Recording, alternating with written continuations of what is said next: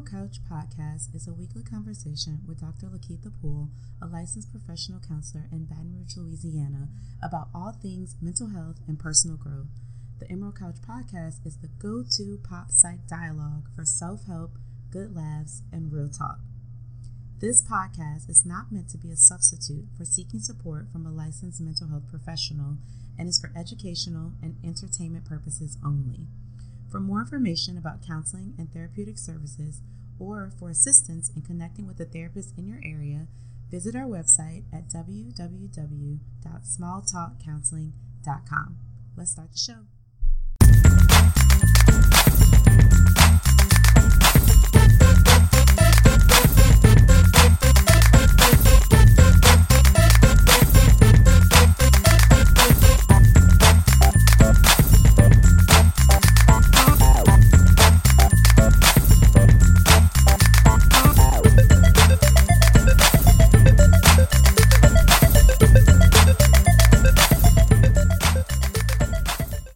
Couch listeners, welcome back to another episode. Thank you all for always listening in week to week, um, whether that's through Apple Podcasts or on SoundCloud. This is your host, Dr. Lakeitha Poole, and I'm super, super excited about today's episode. So, we're talking about very important topic um, but of course, before we jump into it, I just want to make sure that you know where to keep this conversation going. So, of course, on our social media, Instagram, which is at Go Small Talk Counseling, and Go for my Louisiana folks, it's spelled G E A U X. Um, or on Facebook at facebook.com slash small talk counseling, as well as you can submit your questions for the show on smalltalkcounseling.com, um, which is where you can find all past podcast episodes, our blog, um, and just other opportunities to share and connect. So, we're going to jump into this week's episode. This is episode 24, um, which is very exciting that we've been going for this long, this many weeks.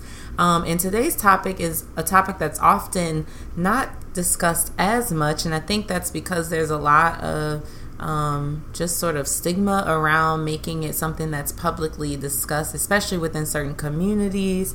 Um, and so we're going to have a conversation about suicide and prevention. And so, for those of you who maybe are not in the clinical world, to know that September is Suicide Prevention Month. And so, the whole goal of even bringing this to light, and um, particularly around um, the suicide um, National Suicide Hotline is to focus on erasing the stigma. And so we are trying to do our part today on the Emerald Couch to also help to do that.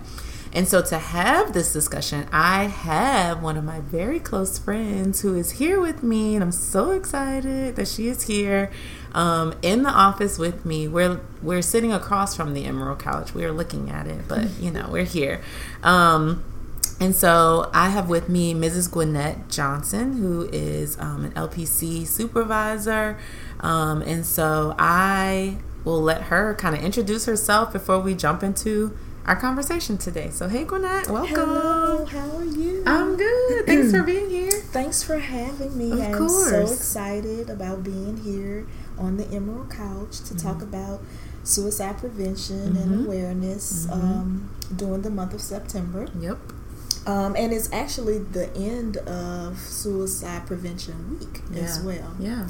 So, um, my name is Gwanette Johnson, mm-hmm. and I am a licensed professional counselor. Um, I have over 13 years of experience in, in the field of professional mm-hmm. counseling. Um, right now, I maintain a private practice, Guided Journey Counseling and Consulting mm-hmm. LLC, mm-hmm. and i am also the clinical director and clinical supervisor at a mental health agency in the Baton Rouge area. Mm-hmm. Um, some of my specialties are areas of focus is depression. Um, I work with clients with depression, anxiety, uh, life transitions uh, relationship problems and also uh, career development. Mm-hmm. So that's a little bit about me, and I'm happy to be here. Yeah, I'm excited to have you. And obviously, we're going to let you all know how to find Gwanette after this conversation is done, especially if you're in the Baton Rouge area and you're interested in um, chatting with her in a therapeutic way about any of those areas that are her specialties, as well as maybe even this um, topic today, or if you're interested in becoming um, a mental health clinician, she's also a great person to connect with because of all of her years of experience. So, you all know whenever we bring up a topic, I know that many people who listen um, are not mental health clinicians. So I always like to give you a little bit of background on the topic um, with some statistics and just give you guys a little bit of info before we start our discussions with our guests and get their insight and expertise. So um, I just want to fill you all in on kind of what's been happening this month around suicide prevention and what um, folks are doing to bring awareness, which again, I hope we're doing by doing this show today. But also, then just to give you some general um, information to take with you as um, you incorporate some of this maybe into um, your toolkit of how you navigate this topic as well. So, just to jump right in, I mentioned um, right when I kicked off the show about the suicide prevention lifeline. Um, that is really where the majority of probably information that most people know about it um, comes from. And so, just to give you a little bit of background on them, so they are really like the go-to place around information, but really that that hotline itself is what is often given out by clinicians as a resource for people. So they have a text line you can call, um, and this is for somebody who maybe is experiencing both passive or active suicidal ideation and really just need somebody to talk to because maybe they don't have a clinician that they see regularly and they just need to be able to talk. Or maybe it's a friend of yours and you don't really know what to do to support them. So anyone can call. Um, and so right now for this month their campaign has been around be the one um, and this is basically a way to support suicide prevention and help people in crisis. And so be the one to make that call, be the one um, to admit to how you're feeling. Um, and so if you are on social media in any form, if you put in that hashtag, you will see tons of people sharing their stories, sharing um, resources, sharing their clinical perspectives. And so it's a great way to just kind of gain some general information. So the suicide prevention lifeline.org is great resource, great site. So, just to give you some general information, I want to kind of define what suicide is, talked a little bit about like who's at risk, but I mean, there's a lot of people I think who could be at risk, and that's why I think this topic ends up being something people shy away from because people don't want to admit um, to feeling these things or having these thoughts. Um, and then we're going to jump in just to some questions with our guests and hopefully have great conversation. So, just some general definitions. Um, Suicide itself is when people direct violence at themselves with the intent to end their lives, um, and then they die as a result. So, a suicide, suicide, and suicide attempt are two different things. Um, and what people also don't realize is suicide is actually the leading cause of death in the U.S. So, more than homicide, more than car accidents, any of those things, suicide is the number one. And so when somebody makes a suicide attempt, that means that the, the, suicide was unsuccessful. And so this is when, similarly, people want to harm themselves um, and have the intention to end their lives, but they do not die as a result of their actions. And so um, actually, more people end up surviving suicide attempts than who actually die, but they often end up with very serious injuries, both physically and even the mental pain of realizing that, you know, they maybe attempted something they didn't originally um, expect to go the way it did and having sort of those like emotional scars as well. And so, um, while it doesn't always end up in a physical injury, there are a lot of mental and emotional um, injuries that result after a failed suicide attempt. So, just to give you some ideas of the type of folks that are at risk, I think because again, people sort of label um, what these people can look like, and we've talked about on this show, like when both um, Kate Spade and Anthony Bourdain, um, you know, committed suicide within a week of each other. Those were folks that caught it caught people really off guard because they never would have suspected, with both of them being high profile, famous people, celebrities um, that you know they would ever do anything like that. People always assume, well, you have fame and fortune, then you should be happy. Um, but there's really not a single way to pinpoint the type of person that may um, commit suicide or attempt suicide. And so there's a number of factors that can increase a person's um, risk for attempting or dying by suicide, but that doesn't always mean it will be successful, like we just talked about. And so some of these suicide um, risk factors include previous attempts, a history of depression or mental illness, alcohol or drug abuse, a family history of suicide or violence, physical illness and ailment, feeling alone, um, any of the things that we've talked about too on the show that could be mental health concerns. Um, serve as risk factors for suicide. And so it affects everybody in in the grand scheme of things. It's not even a particular group, but of course, men are more are four times uh, more likely than women to actually die from suicide. However, women are more likely to express the thoughts around it, um, which is interesting, I think, in a lot of ways because you know that means like men are making non-fatal attempts um, whereas women maybe are expressing it more and maybe not even going through with the attempts at all. So, again, those are things that we'll never probably be able to fully grasp the how and the why based on sort of gender differences, um, but they do exist. The prevalence of suicidal thoughts and planning and attempts um, is significantly higher among young adults aged 19, um, 18 to 29 um, than among adults over 30. Um, so there's a very critical window between 18 to 29 too, where you are more susceptible to some of the things that come with um, being risk factors for suicide. And then there are other groups um, around like culture that have higher rates of suicidal behavior, including um, Native Americans and Alaskan natives, rural populations, and also active or retired military personnel. Um, and so we could probably do a whole other show even about some of these special populations because there are certain reasons and risk factors even involved with like those jobs or those sort of cultural groups um, that make them more susceptible as well. So, just to give you an idea, and we're gonna get into this a little bit more too with our guests, but like give you guys some warning signs and then some things to think about with prevention. Um, and then we'll get into our interview portion. But some of the things if you are a person that is worried about someone that you know um, that you could be looking for would be someone thinking about um, wanting to die or talking about wanting to kill themselves, looking for ways to do so, um, such as maybe searching online or buying a weapon when maybe in the past they would have never done something like that. Um, talking about feeling hopeless or, or having no reason to live anymore um, feeling trapped or talking about feeling trapped um, or an unbearable pain that you just can't take anymore, being a burden to others, um, increasing their, their risk taking behavior, so alcohol, drug abuse. Um, being kind of agitated um, and anxious and behaving very recklessly. Again, that sense of like not caring about their lives and being hopeless. Um, sleeping too little or too much. So we know that's affiliated with depression a lot of times, withdrawing and isolating themselves as well, um, showing rage or talking about like revenge seeking, and then displaying extreme mood swings. Now, of course, even though these are warning signs for it, there's no like perfect combination for you to be able to look at these and say, oh, oh my gosh, I'm so, you know, concerned about my friend because they're showing all of these symptoms. Like we mentioned earlier, um, depression and anxiety are both um, kind of precursors sometimes to suicide. And so just because somebody is experiencing depression or anxiety doesn't mean that they are going to attempt um, or even thinking about it. But just so you have an idea of where these things can lead, these are some of the warning signs.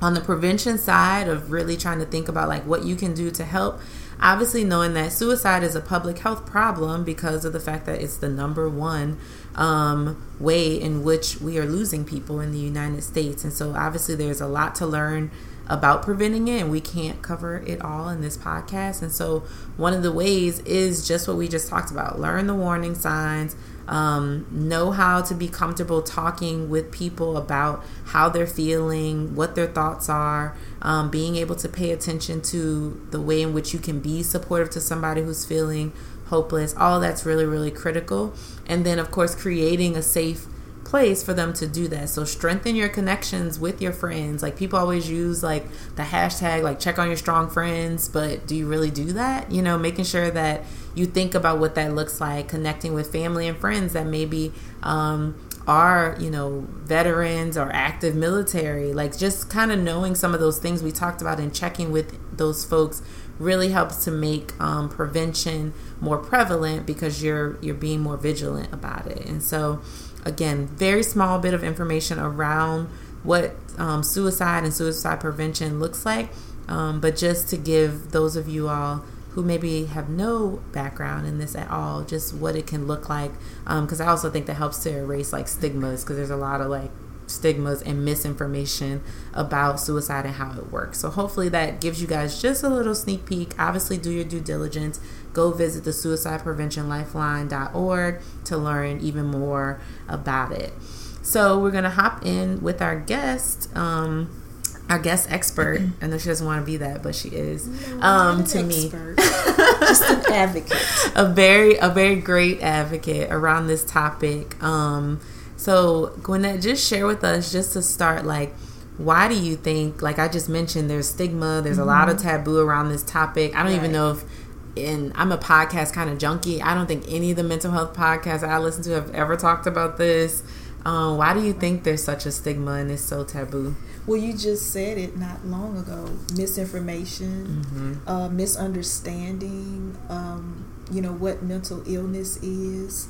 Um, ignorance. Yeah. Fear. Yeah.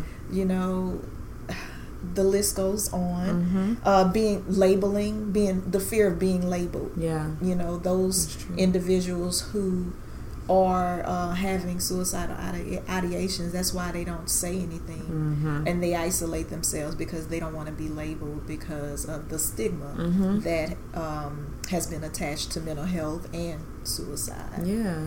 So um, yeah, it's it's a lot. Mm-hmm. Well, it makes me think of like people that we see in news stories who you know it's like um, both a homicide and a suicide, they are often isolated. They've often been like um, separated maybe from that person, especially when you see like it's a married couple or something like that. Yeah. All those things you just said, um, I don't that clicked for me when you said that. I'm like, yeah, it makes sense too when we see even some of our school shootings that happen, right. and then the you know assailant ends up killing themselves, and it's because they just literally felt picked on or you know isolated in some way chastised and labeled mm-hmm. by people um, to the point where they got that sense of hopelessness and felt like they had nothing to lose and right. i think people often go through that which is sad right yeah. right and they often don't talk about it mm-hmm. before mm. before they take action they take action right exactly. i agree i agree and so within that we know just like mental health in general like suicide prevention or even talking about it is even more stigmatized in like communities of color and certain marginalized groups. So I mentioned like veterans and mm-hmm. um, you know Native Americans, but like why do you think that is even more so for like specific populations? Well, I think it could be a, a number of reasons. Mm-hmm. Um, number one, religious yeah. beliefs. Yeah. Um, in some religions, it's uh, considered a sin, mm-hmm. and um, you know you're told that you're going to go to hell. Yeah. Uh, for doing that, yeah. and you know that's that contributes to the stigma. It contributes to the isolation mm-hmm. or the labeling mm-hmm. that the person who is having those ideations uh, feel. Mm-hmm. Um, also, the lack of knowledge again about yeah. mental health and um, some some some populations they don't talk about uh, their problems. Mm-hmm. You know. Yeah, you're taught to isolate. right, like, right. Yeah. You don't talk about your problems mm-hmm. to anybody. We'll, you know, work with it mm-hmm. with within the family. Mm-hmm. Um, but sometimes, you know, you need that um, medical help. Right. Or you need a, another an party, outside person. an outside per- person yeah. to help you uh, through a particular situation. Mm-hmm. Um, and you know they say I don't want them in my business right. and things like that. Yeah. So yeah, the stigma is like not that it's way different for people of color for marginalized groups, but it's like intensified almost right because of some of the cultural traditions, religion, right. and right. yeah, it it in some ways though is even more risky because then you know you feel maybe uh, like you're betraying your family by going to seek support or telling somebody that you feel that way. Right. Which probably is already a result of feeling isolated, feeling, you know, so it's almost like a cycle. Right. And mm-hmm. it all it can also be a sign of weakness yeah. in some, uh, some cultures, cultures, as well. Mm-hmm. And so I think even just thinking about like our experiences like as clinicians, I know for me, in school was probably the first time of even talking or thinking about like suicide. So like as a woman of color, because I chose to go to school for mental health, mm-hmm. I learned about it. But mm-hmm. like in my family structure or people talking about that, I don't have any recollection of that being, you know, a common discussion. Um, right, right. Well, is mental illness right? exactly, discussion? exactly. And so that in itself says a lot about you know we just we don't make room to talk about it, even right. though it obviously is happening. Um, it's happening in all communities, and right. so people sort of assume like, oh, you know, black and Latino people don't do that. Like it's these, you know, they throw out these like sayings about that when mm, actually it happens. It can happen to, to anyone. It's no one is no mm-hmm. particular population or race mm-hmm. is exempt mm-hmm. from it. Mm-hmm. So you've been in, you know, private practice. You've been a clinician for many, many years. Um, what experiences either have you had around suicide prevention, just as a mental health professional in general, like challenges, positive moments? Like what what is sort of your experiences just with this topic in general? It's not um, a lot. Um, my clientele, you know, varies. My mm-hmm. most of the clients that I see are having some form of depression.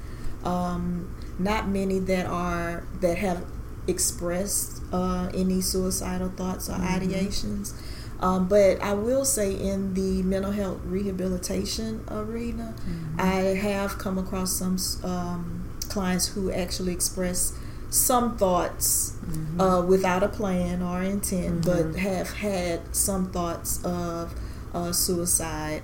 And in that area, you know, a safety plan is my go to. I'm always referring to the crisis hotline. Mm-hmm. We have the uh, phone, the phone um, here, yeah, here in Baton Rouge, yeah, um, as a, a, way for people to talk to to somebody to someone when they're having those thoughts. Mm-hmm. Uh, but my first go to is just to uh, do a safety plan to make sure that they have the support system mm-hmm. in place. They know the coping skills.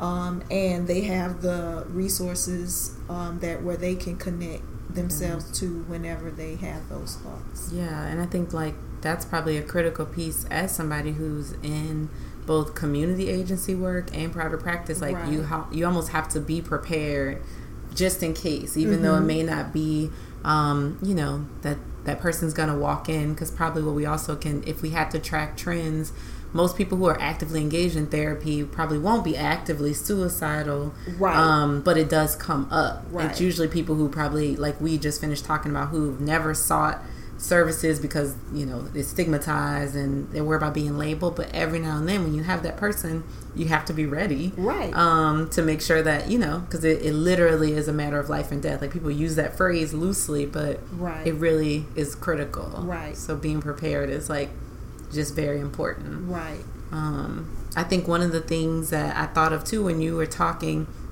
and i think i mentioned this in the intro part just of how like having other mental illnesses makes you more susceptible to committing suicide. So I think of like clients that I've had that have like bipolar disorder mm-hmm. and the bipolarism isn't what's making them suicidal, but it's the stress and the strain of going through this vacillation of moods, moods. and like yes. to the point where they're like, I'm so exhausted by this, like I don't want to be here. Right. Um, and so in those moments, for our clinicians that are listening, you know, that is always something that can come up. And so, like, the, obviously, the hope is that you don't see it often, but when you do, to realize that, like, it exists. It's not just something that only happens because somebody is just so depressed or so isolated. It could be someone who you see every week, um, and yet, you know, maybe for the first time after seeing them for a year, they're like, I'm just exhausted. I'm tired. Mm-hmm. Um, and just like you mentioned, being able to know how to immediately go into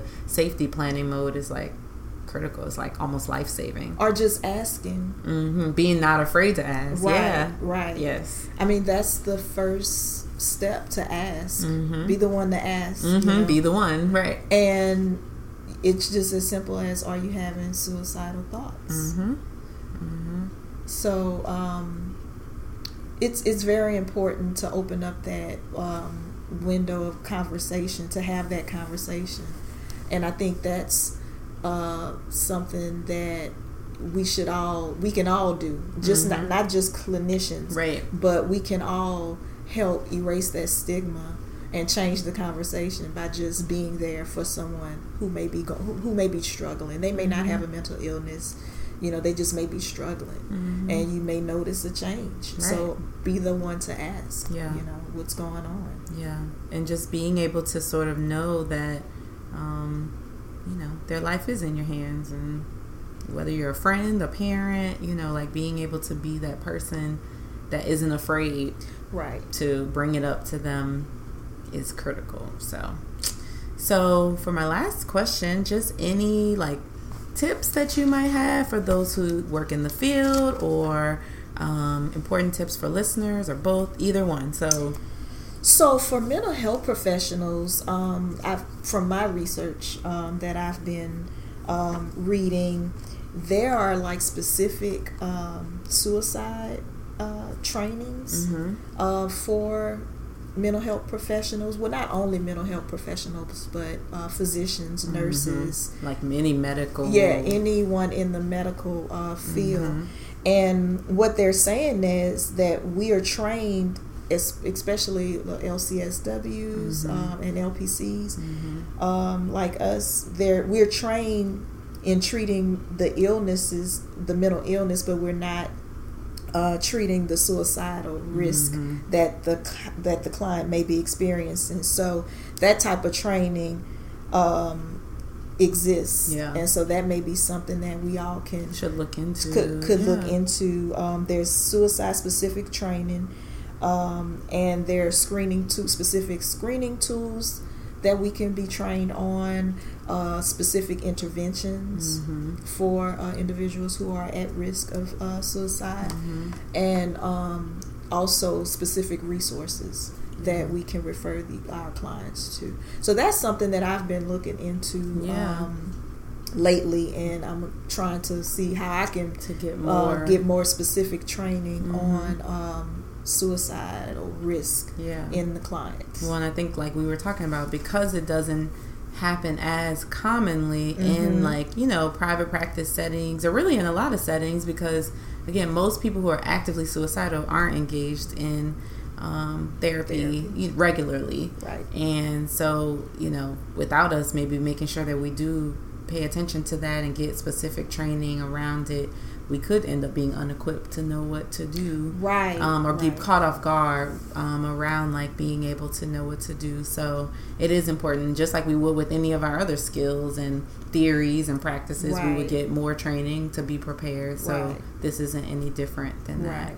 And the the training is more of the suicide assessment, the Mhm. treatment of it, and the risk management that, of it, which And are like the critical parts. which Yeah. right. And we don't we don't we didn't get that in our Mm-mm. program. No. You know, it's our program was very you know detailed in Right. what we the learned. active clinical part. Right, right, Mhm. but not in certain aspects of Mhm. the mental health Yeah. field. So. Yeah. So clinicians who are listening, get more training.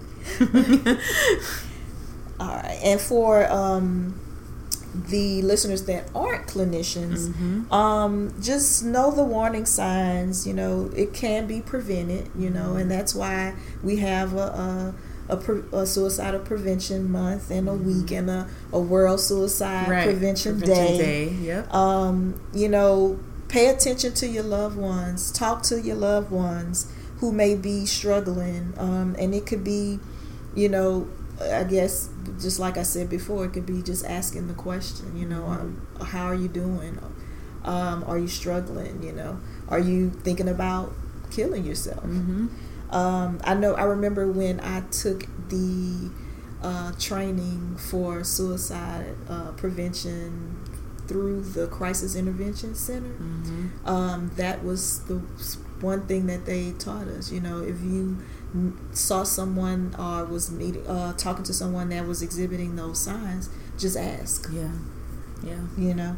Um, so that that that is very important. It you know helps us to erase the stigma associated with suicide and mental illness. Mm-hmm. Um, so just be open to to have a conversation about it. Don't be so quick to dismiss someone who say they may be you know down on their luck or you know don't be so quick to call them crazy or yeah. just to say you know oh you'll be okay go go pray about mm-hmm. it right know. yeah be there in a um, a different way. You know, mm-hmm. have try to have a conversation. Yeah.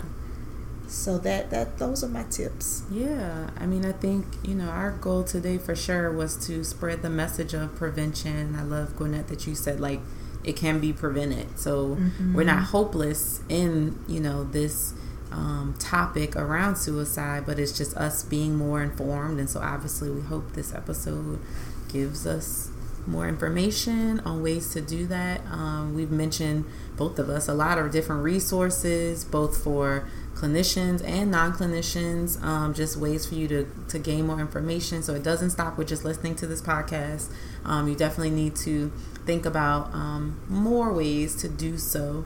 Um, and so, of course, just in case people did not catch it at the beginning, if you or someone you know is thinking about suicide, make sure that you contact the National Suicide Prevention Lifeline at 1 800 273 TALK. That's 1 800 273 8255. So, be that person that um, is that support. Be the one to be able to speak up about suicide, about prevention, about being that that person that somebody else may just need to be able to let them know that the thoughts that they have, you know, are normal, but that you want to keep them safe. And so being able to help them do that is super super important. So I hope that this information has been useful for all of you. Um, and so that brings us to the end of this segment. But I definitely, obviously, want to thank my special guest, who's she's sticking around for a little bit longer. But um, Gwanette, how can people like reach you, especially if they are interested in therapy or if they just want to follow up um, more about what you do? How can people find you? Okay, so you can find me on Instagram mm-hmm. um, at Guided Journey. And I also have a Facebook page, um, Guided, Guided Journey Counseling and Consulting. Um, but you can, if you're looking to have therapy or just want a consultation um, to see if therapy it would be is is something that you would want to do, um, you can email me at gjcounseling at gmail.com or uh, you can give me a call at 225-384-0516. So that's how you reach Mrs. Gwanette Johnson. And so obviously Thank you so much. You did such a Thank great job. Thank you for having me. I, I appreciate nervous, you. I mean, I know. I don't know why. I don't know why. That's what the Emerald Couch does. It's the power of the Emerald Couch. Um, you come and you feel at home. So she's gonna stick around for a little bit. We have our two signature segments coming up. Well, we have three, but we only have two today. Um, after the break.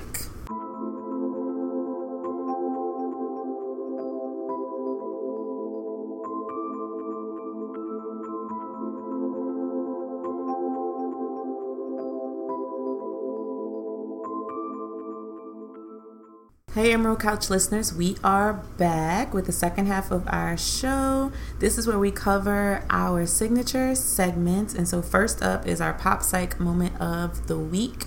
Um, and so, I want to bring up a topic that fits sort of within what we've been talking about today with suicide and suicide prevention, um, but also sort of um, maladaptive behaviors. And so, most people, if you follow social media and particularly um, various music artists, you maybe have read or seen information about the recent drug overdose um, of Mac Miller, who's famous rapper with a history of substance abuse, um, who recently passed away as a result of a drug overdose. And so more than likely you've seen like all these, you know, very long messages of support from fans and celebrities um, and the social media community in general. But what I, I think for me, um, as a clinician and just as a person, is wondering about like, you know, where were his like nearest and dearest friends and not just as a result of him passing away but just for anybody who falls into sort of the trap um, of what drug addiction and abuse um, ends up kind of doing to people's lives. And so, at what point do any of us decide that you know we're not going to worry about like offending the person or being overly critical um, because that ultimately may become more dangerous than somebody who maybe has an issue or is addicted um, than their actual behaviors of using and us sort of tiptoeing around it doesn't really offer them the support that we think it does by not um, maybe letting them know how we feel about their use and also how concerned we might be about mm-hmm. their safety. So, you know, use most users don't often see the issues in their excessive use until it's too late, until we end up with a situation kind of like this where he definitely from what I've read had, you know, his, a former girlfriend who's also a celebrity who was definitely um, supportive of him getting help. He himself had also in the past mentioned that he did not want to be known as one of those celebrities that, um, you know, use drugs heavily and, and end up losing their life because of it. And so, of course, it's so sad and unfortunate for it to sort of end up this way because at the end of the day, maybe there were people in his lives who just weren't willing, similar to what we talked about with suicide, to ask the question of like, you know, are you still using? How much are you using? What does that look like? But also being that watchful eye, um, you know, in in maybe his everyday life to be able to see and look for the signs of depression, um, look for the signs of use, and then to really be willing to ask and do something about it. And so Obviously, knowing that an admission to the problem is a critical step, but obviously, the support of the people um, in sort of approaching or, or challenging maybe even that person around the issue is also really, really critical. So, just being able to really think about what this looks like. And so, being able to like do that on, you know, a, often basis, or I hate to say daily, but being watchful around what that looks like for people um, who are struggling with substance use and abuse is really important. So, Gwanette, any thoughts about that topic? Um, I'm not a huge like Mac Miller no, follower. Yeah, so. I didn't. I really didn't know yeah. who he was mm-hmm. when I heard about it. Mm-hmm. I actually thought it was um, Macklemore. Oh, okay, okay, okay because yeah. the names because the names are similar. So similar. Mm-hmm. Um, so, but I had to look it up um, to see you know who it was. Mm-hmm. But you know, just a sad case. Yeah, yeah. Um, nothing else to really add. Yeah, definitely. It's just really sad and like I mean, just you know, fits with what we already have talked about right. a little bit with like people in somebody who's struggling circle just being brave enough to speak up um, and to say something and and you know sometimes especially in the um, area of substance uh, use mm-hmm. they may you know they may not be ready right. you know. To make a change yeah. or admit to a problem. Right, right right. right. Yeah. So obviously you know our thoughts are with mac miller's family and friends um, but i hope that the lesson that any of us could take from this is to you know really really be um, mindful around you know what our family and friends are going through that maybe lead to some of the maladaptive behaviors mm like drug use like substance use alcohol whatever um, to be able to help before it becomes too late and so um, I hope that this week's Pop Psych Moment of the Week maybe just helps us to be more vigilant about our own self care as well. Mm. You know, what are you doing to to check how you're coping with the challenges that life throws at you? So that is our Pop Psych Moment of the week. And next up, we have our small talk bookshelf. So this is always where I share with you guys what I'm reading. Sometimes it fits really well with what we're talking about. Sometimes it doesn't. This week, uh, kinda, kinda not. Um, I currently, and I haven't finished it yet, so I maybe shouldn't be talking about it, but it's what I'm reading, and I just tell you guys whatever I'm reading at the moment. Um, is a book called Negroland by Margo Jefferson, which is actually um, her memoir. And so she published it in 2015, and it basically walks you through a time where um, and maybe people would say there's still a time like this where there's sort of this stratified society based on skin color and socioeconomic status within um, black American culture. So, this mm. small privileged segment um, of black folks who are known in this time as sort of like the bourgeoisie of that era. So, in understanding that from her perspective, she realized that it wasn't about actually the money piece of it or the access to the things that maybe they had that, you know, differentiated them from other folks of color or even other black folks. But it was more so this state of mind of thinking that they were different or better um, because of the level of maybe access that they had to money, to jobs, to education. Um, and so it's been really interesting to read because it made me start thinking about just like comparison and how comparison can create division, obviously among certain groups, but even within yourself. So, you know, comparison is pretty pretty nasty trait to sort of have that can lead to major mental health issues as well right. because you feel like you're not being yourself right. or you're not living up to some standard right. that's not even you. And so being able to really figure out how to sort of get past that, I think is like important. And so she talks about sort of this concept, and when we think about like the black bourgeoisie, um, is this idea of like the blue vein society and the brown paper bag society where literally you were denied access to certain like social clubs and organizations based on you know how light you were of a black person because that was closer to whiteness. And so mm-hmm. again, I obviously there's a, a, huge race component there, but I think what I am taking from it is sort of this idea around when we're thinking about wellness, you know, where do you stop comparing yourself to a standard that in most cases none of us can ever like meet?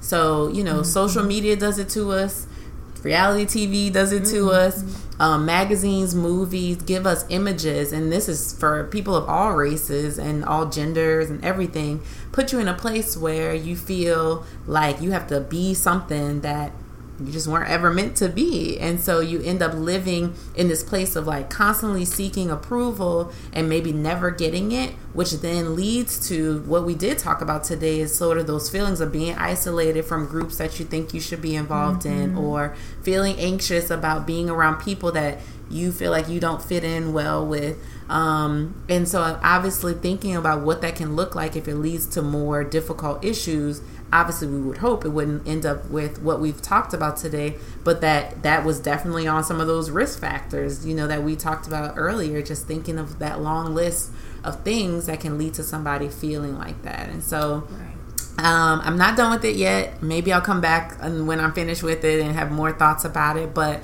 um, I thought it was interesting and I thought it fit well with what we talked about today, going beyond just the general message of it's talking about skin color, but like it's it's this sort of comparison to the ideal. And the ideal is so ambiguous because there is no such thing.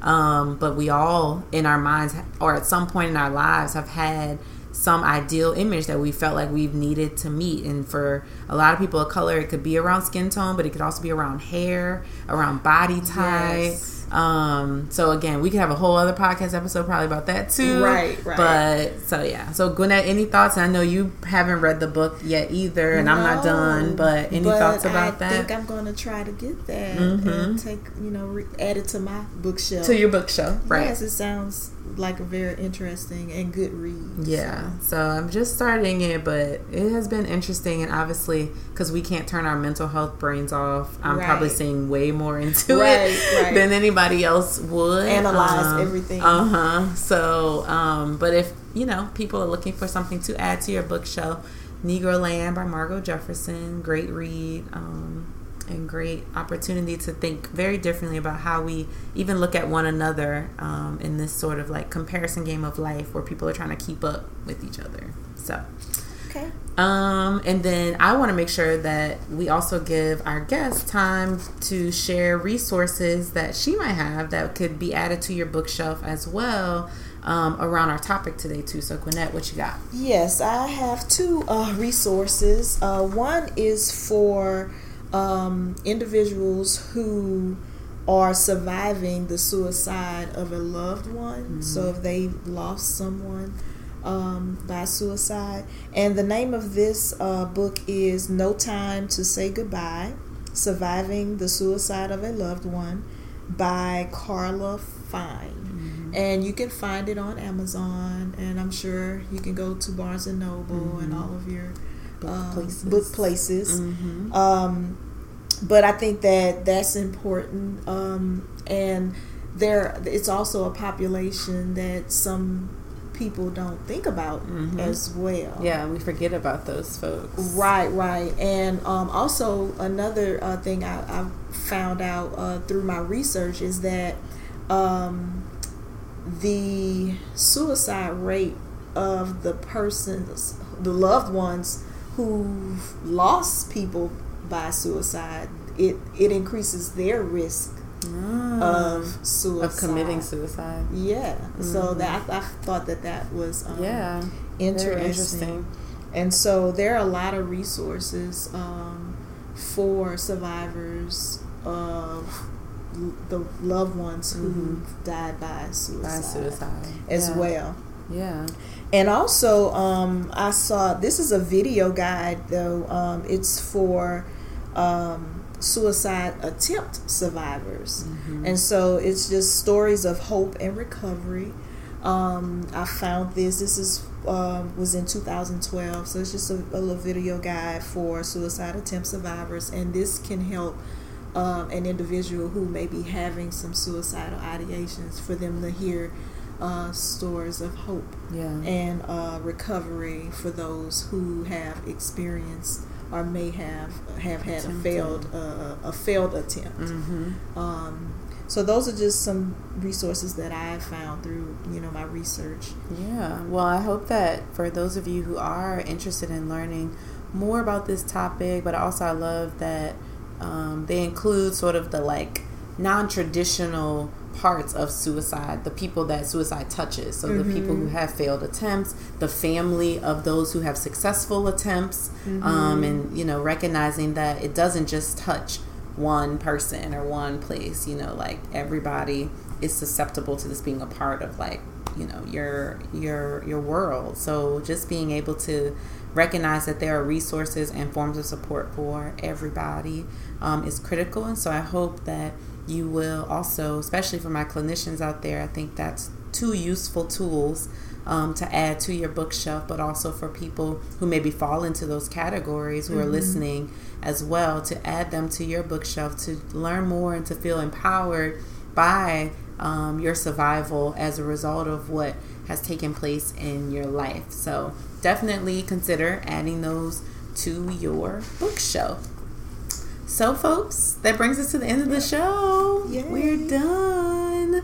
I want to thank my very special guests one more time for being on the show and talking about this topic. Um, and so I hope that you know you'll come back again. I would love to. I would love to. So thank um, you for um, having of me. Of course, anytime. You're welcome on the couch anytime. Um, so we're at the end of another episode. For those of you who um, have questions as a follow up, so we didn't have any Ask Dr. LP questions for this week, um, but as a result of this topic, I think we probably will get some. So if we do, please send them in. Um, if you have questions, even for Gwanette, I will get them to her, and so she can answer them, and I'll read them, read her responses on the show if you have those. Um, being able to just make sure that we keep conversations like this going and don't um, sort of shut the door on them once we hit stop on this recording um, is important. Or once September is is over, right? Because this actually is our last episode for the month of September. So um, being able to realize that yes, this conversation can't stop with just the fact that we were sort of recognizing Suicide Prevention Month, but we want to be thinking about how can we prevent suicide all year long. Right. So make sure you keep that conversation going with us, whether that's through the website, through social media. Make sure you like, follow, subscribe, repost, whatever, all those things um, to keep in touch with us and to stay connected.